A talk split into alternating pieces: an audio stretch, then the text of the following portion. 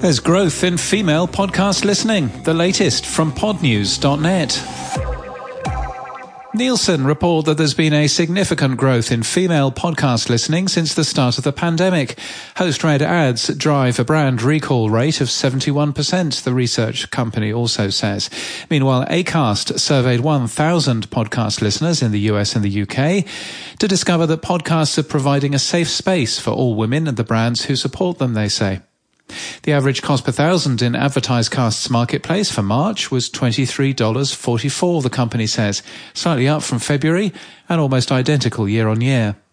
Headliner has launched a product called Eddy. It allows you to upload your audio, it transcribes it, and then you edit the audio the same way as you would a Word document. Deleting a word or a sentence deletes the underlying audio. It's free in beta.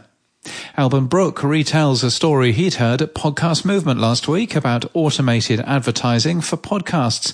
Attributed to NPR, who deny that they've ever done it, the system would turn on Facebook marketing when shows dip out of the Apple Podcast charts and turn it off again when shows re-enter. Sounds like a clever idea, whoever's doing it. The Sports Podcast Awards took place with the Sports Podcast of the Year going to CBS Sports Morning Combat. Evo Terra has published his Podcast Hall of Fame acceptance speech. Submissions open for the Rooster Teeth Digital Creators Program today from 8 Pacific Time. The Marketing Podcasts Network launched this week. The network has 25 different shows. Listen is a brand new podcast playlist app. It's spelled L-I-S-N and it leverages AI and user generated podcast clips to create playlists of podcast clips on topics you care about. The Stitcher app now has dark mode and Podnews' ranker of companies and people we cover suggests in March that our gender split was 36%. Unsurprisingly, Podcast Movement was the highest company climber and Kai Chuk the highest new entry in people. And in People News, Steve Pratt is to leave Pacific Content and Rogers on April the 30th. He was a co-founder of Pacific Content, which was acquired three years ago by Rogers. He'll be taking some time to search for my next big adventure, he says.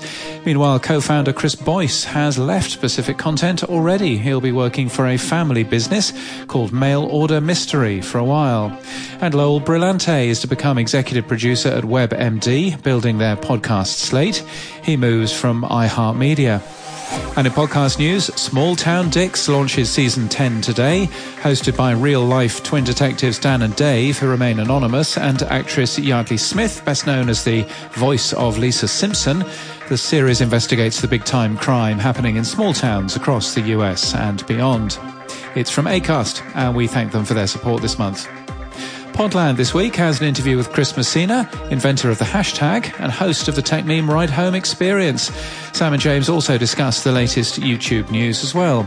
And Beat the Press, a popular media analysis program, has returned as a podcast after 25 years on TV. Hosted by Emily Rooney, it focuses on the media and how it reports the biggest stories of the day. And that's the latest from our newsletter. To read all the stories in full and subscribe, we're at podnews.net.